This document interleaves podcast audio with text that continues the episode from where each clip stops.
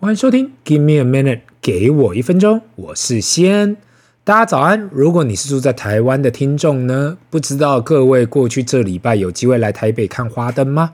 今年的台湾花灯在台北，感觉还不错哦。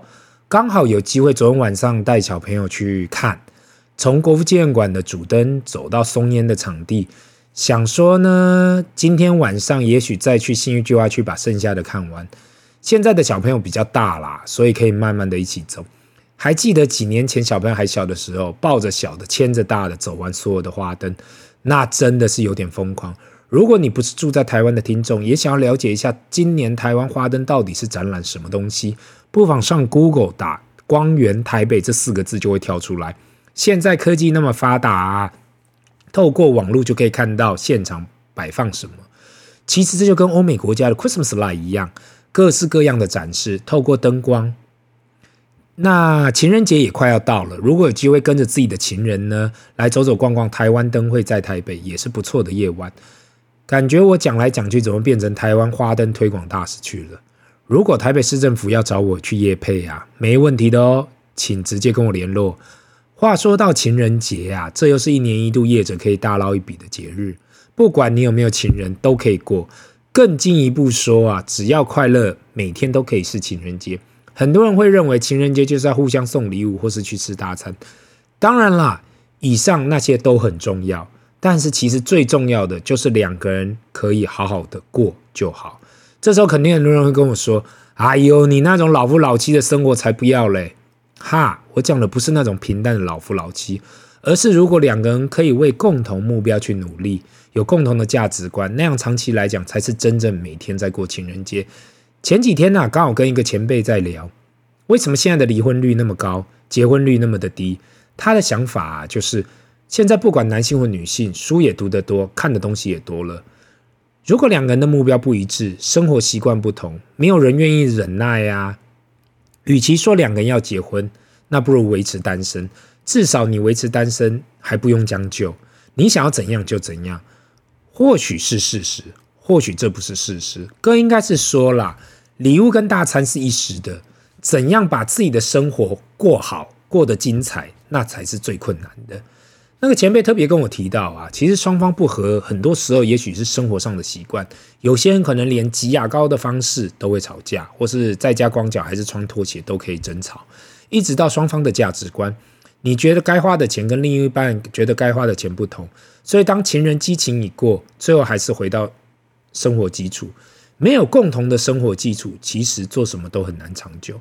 我讲到这好像又岔题了，还是祝各位有情人终成眷属的大家啊，下礼拜一下礼拜有一个美好的情人节。至于没有情人的人嘛，我也祝你们可以找到你们的情人，或是如果你压根都没有想要找情人的，那也 OK 啊。反正现在只要快乐就好。刚好看到最近情人节的广告，今天有感而发。今天呢，我们要来聊的主题呢，过去我已经提倡很多次了，但是我发现很多人呢，还是来问我相同的问题，那就是到底什么是投资市场大盘呢？给我一分钟已经录了快一年了，从一开始就是提倡很多次啊，如果没有开始投资的人，进场先投资大盘开始。想不到一直到现在都还有人问我这样的话题呀、啊，让我不得不做一系列的主题来讨论有关投资市场大盘跟 ETF。特别是有很多人问我，那投资市场大盘 ETF 不就是投资基金吗？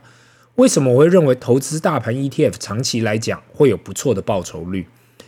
过去几个月，太多人问我这样的问题，当我以为大盘的 ETF 已经是一个很保守、很基础的投资工具了，蛮多人问的问题就是，我一直说如果不知道要怎样去投资，那就先投入市场大盘。我讲的大盘 ETF 是什么东西？今天就让我来谈谈看三个我认为可以投资市场大盘的工具。我们先从美国市场的工具开始嘛，分别是 SPY，这算是美国 S&P 五百指数的 ETF；VTI 全美上市公司的 ETF，跟 VT 这算是全世界市场代表的 ETF。先快速的讲一下 ETF 是什么。ETF 正确来讲是 Exchange Traded Fund，中文应该可交可叫做啊可交易的基金，或是就是在上市这个市场交易的基金。如果你有投资过共同基金 （mutual fund），那你每天只能在收盘的时候买卖。但是 ETF 不同，这个基金你可以每天在开盘的时候在公开市场买卖。目前市场上有很多 ETF，但我不是叫你什么 ETF 都去投资，我推广的是指数型大盘的 ETF。我们先拿美国标普五百指数好了，你看到这个指数哦，内有五百间上下左右的公司，由标普这间标普啊这间公司去选的指数。问题是，如果我们自己要去买这五百间最大的公司，依市值比例去一间一间投资，真的很困难。毕竟我们没有资源去投资跟管理这五百间公司。如果我们想要去投资这样的一个指数，SPY 这个美国第一个 ETF 就提供了这样的一个工具。一九九三年成立的 SPY ETF。目的呀，在于可以以 S&P 五百指数为基础，让投资者可以透过这档 ETF 去复制投资 S&P 五百这个指数。特别的地方是因为指数的 ETF 只是单纯的去去拷贝、去去模拟指数，所以管理费都很低。如 SPY 的管理费只有零点零九 percent，大家听好哦，它的一年的管理费只有零点零九 percent，相比其他的股票型的共同基金 Mutual Fund 呢、啊？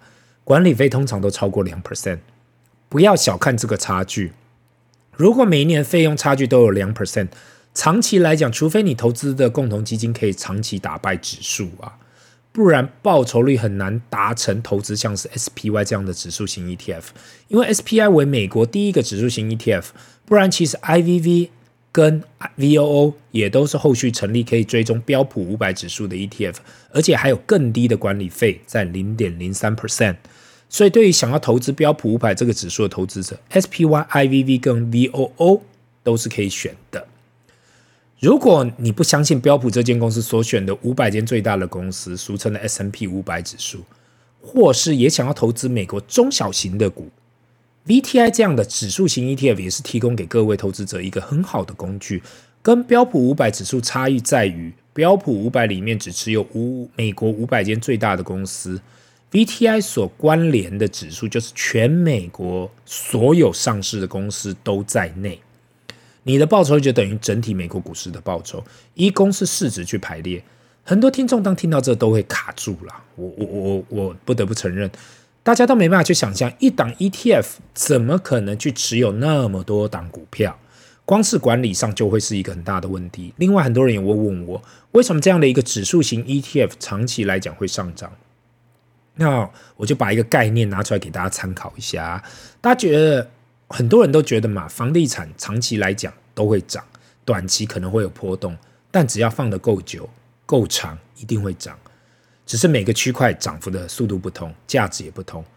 我们没办法同时持有整个国家所有的房地产嘛。但如果我就说，如果啊，今天有个 ETF 可以把美国房地产最贵的五百个区块。以每个区块的总价值排列，让投资者可以一次投资这五百个区。你说你会不会想要投资？长期来讲，你所获得报酬率就是这五百个区的房地产增值的平均报酬。你可以说这样会很分散，只是这个 ETF 追求的就是整个国家的房地产报酬指数，不管是租金或者资本利得。我相信很多人都会有兴趣吧。那回过头来看 SPY 跟 VTI。如果你可以至少拿到市场指数大盘的报酬，我相信很多人也会非常乐意吧。那如果对于不只是想要拿到美国整体市场的报酬，而更进一步想要拿到全世界市场大盘的报酬，这里有个工具，那叫做 VT。你说真的要拿到全球市场大盘的报酬，我认为这是一件非常困难的事。但是 VT 这一档 ETF 持有大概全世界九千四百七十三档股票，北美占六十二 percent，欧洲十六 percent，亚太十一 percent，到新兴市场的十 percent，大概也已经涵盖绝大部分的市场了。我过去有介绍过很多次这个 ETF，包括我的小朋友也有定长期的定期定额的投资。我对于这一档 ETF 的定义就是，只要这世界还没有灭亡，跟发行的公司 Vanguard 还没有倒。长期来讲，这 ETF 就会成长。如果有一天世界末日来临啊，相信我啊，担心这投资应该是我们会最后想到的一件事情。另外，如果你是看财经新闻就想要睡觉的人，或是看新闻呐，overall 就想要睡觉的人呐，根本不想管未来经济会怎样，科技会怎样发达，只想要跟着这个世界去成长，我会推荐 VT 这个 ETF。是的，它不会带给你最好的报酬率，目前长线来看大概就是七 percent 的年化报酬率，但这应该会是最无脑的投资。只要你相信这世界未来会更好。全世界的经济会不断的成长，那持有全球市值型的 ETF 会是一个不错的开始。如果你现在听到这里啊，对市场大盘 ETF 还没有一个完整的头绪，还是感觉自己不了解到底我在讲什么，我用一个很简单的心法来跟大家分享最后这这这里的总结。如果你是对大型美国公司有信心的话，那就投标普五百的 SPY IVV。VOO 这样类型的 ETF，它包括了所有美国大型股在里面，你想得到的都在里面，你想不到的也都在里面。如果你是对美国这个国家整体的经济有信心的，那就投 VTI 这样的 ETF，这里包括所有的美国上市公司。那如果你对不止。你对呃美国这个单压美国这个国家没有太大，就是没有信心单压美国这个国家，觉得长期来讲美国不可能就是当永远的霸主，那就可以考虑 VT。因为不管怎样来说啊，只要世界末日没到来，这个世界还是会成长的。即使 COVID-19 让这个世界淘汰掉了一些人，还是继续成长中。所以广度就是由 SPY，然后 VTI，然后 VT。另外一点就是我长期推广的市场大盘指数的投资，是请大家买入，跟着经济一起成长，而非请大家买低卖高。我从没叫大家用这样的方式来操作指数型的 ETF。我唯一推广的方式就是，如果你是纯定存或是买储蓄险的人，或是不知道怎样投资的人，不如用这样的方式去投资。如果你现在脑海中有了想要去投资大盘 ETF，但是却不知道怎样开始，有两个方式可以进行。一个是去开海外的证券账户，现在美国的券商都有中文服务，像 TD Ameritrade、First Trade 啊，或是很多其他的券商服务，所以我相信这样的开户不会是问题。唯一需要的就是要把美金汇到海外账户。如果你觉得要去做这样的一件事情，你不放心，也可以透过台湾的券商付委托来去做这样的一个行为。目前几乎所有台湾的券商都可以做付委托。那如果你问我该用定期定额的方式，还是要一次投入？我觉得啦，最好的方式就是看每个人。不管再多的人说一次投入的长期报酬率最好，但是有些人的心理压力就是没办法承受。定期定额也是另外一种选择。重点还是在于愿不愿意踏出那一步去做这样的一个选择。目前台湾定期定额每股费用都很低，也很好开始。我忘了大概最低每个月要多少，但至少。美金一百月新台币三千，每个人至少都负担得起吧。另外，也有很多人问到美金汇率的问题。长期来讲啊，亚洲货币都是被低估的，除非今天亚洲国家不要再靠出口外销生意，不然我认为长期来讲，亚洲国家的汇率会持续被低估。